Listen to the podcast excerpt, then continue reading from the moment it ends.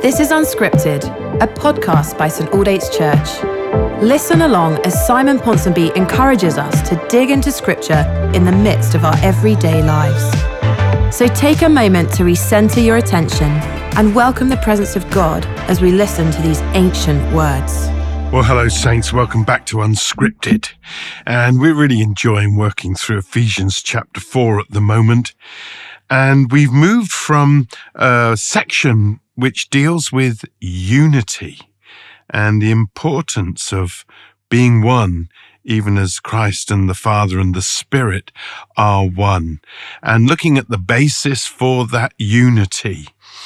And then Paul has moved to looking at the nature of the gifts and ministries given by the Spirit from Christ, he who descended to us, then ascended, then sends the Spirit who equips the church with gifts. And we've got to verse 11. And here Paul says, it was he, Jesus, who gave some to be apostles, some to be prophets, some to be evangelists, some to be pastors and teachers. The Lord Jesus loves to give gifts. We've got a gift giving Father. We've got a gift giving Spirit. We've got a gift giving Son. God by nature is outgoing and outgiving. And any interaction with God will involve receiving from the God who gives. And to the church, and then through the church to the world, God bestows these gifts. And he talks here about the so-called fivefold ministry because he lists five of them, apostles, prophets, evangelists, pastors, and teachers. Now, what can we say about these things? Well, we can say a number of things. And firstly, we, I want to say that these are not natural, but supernatural. These are supernatural charisms, supernatural gifts, gifts of the Spirit that are given to the church, that are given to individuals by Jesus through the Spirit that he sends at Pentecost and continues to send upon the church. These are not latent abilities, latent capacities. They're not natural things. They're supernatural. They are spiritual. I've come across teaching in different contexts where, where some people believe that Everyone in the world is assigned one of these natural gifts. Everyone in the world is an apostle uh, or a prophet or an evangelist or a pastor or a teacher. And I've read the most ridiculous things saying that apostles are those who are entrepreneurial and prophets are those who are dynamic and creative and evangelists are those who pioneer new things and and pastors are you know kind and they become counselors or doctors or something. But it's a nonsense. These are supernatural charisms that are given to the church for a particular reason, for a particular ministry, not natural abilities. then the second thing to say about them is that they're not comprehensive. Again, I've read some silly things over the years where people say, everyone is one of the five that that there are these five primary ministries and giftings and that everyone in the church receives one of these. You're either an apostle a prophet evangelist a pastor or a teacher. As if somehow these were definitive and comprehensive.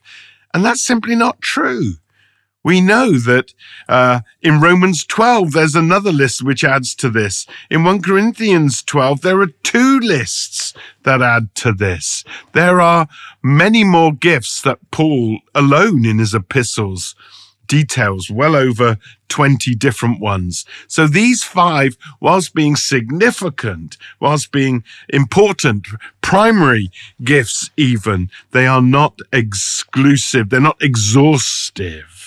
They are a sample, even if they are key and core. And not everyone has one of these.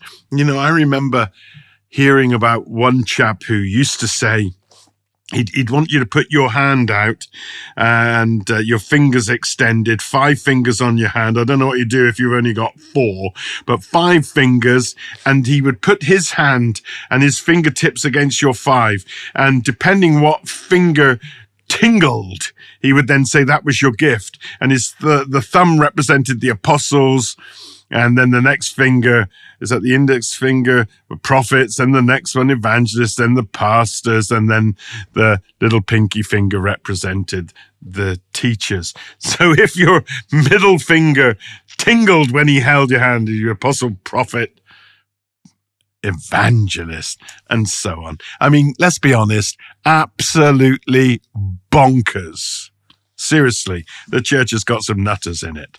Um, you know, I remember hearing the wonderful preacher Judson Cornwall, and uh, he was a Pentecostal by background, by tradition, but he was invited to preach at what was what was called a fivefold ministry conference, and they said to him that they needed to know for the publicity which of the fivefold ministries he had. And he wrote back and said, I don't know. And they wrote back to him and said, Well, you better go and ask God because we need to get the publicity out. So he asked God, and God said, didn't say you're an apostle or a prophet or an evangelist or a pastor or a teacher. God said to him, You're a bumblebee. and that your role was to cross pollinate between the denominations. Anyway, he wrote back to the conference leaders and said, I'm a bumblebee. And they cancelled his booking because they were so locked into this silly view that everyone was one of them. No, it's not true. But these are representative of the sort of gifts and ministries that the ascended Christ gives to the church because he loves the church and he wants the best for the church. And by the exercise of these ministries and gifts, by the receiving of them, the church can be built up, can fulfill her call to serve, and can attain unity and maturity. The ascended Lord Jesus sends the Spirit, and the Spirit imparts gifts and here we have a representation of the sort of things that God gifts the body of the church with. What a wonderful thing!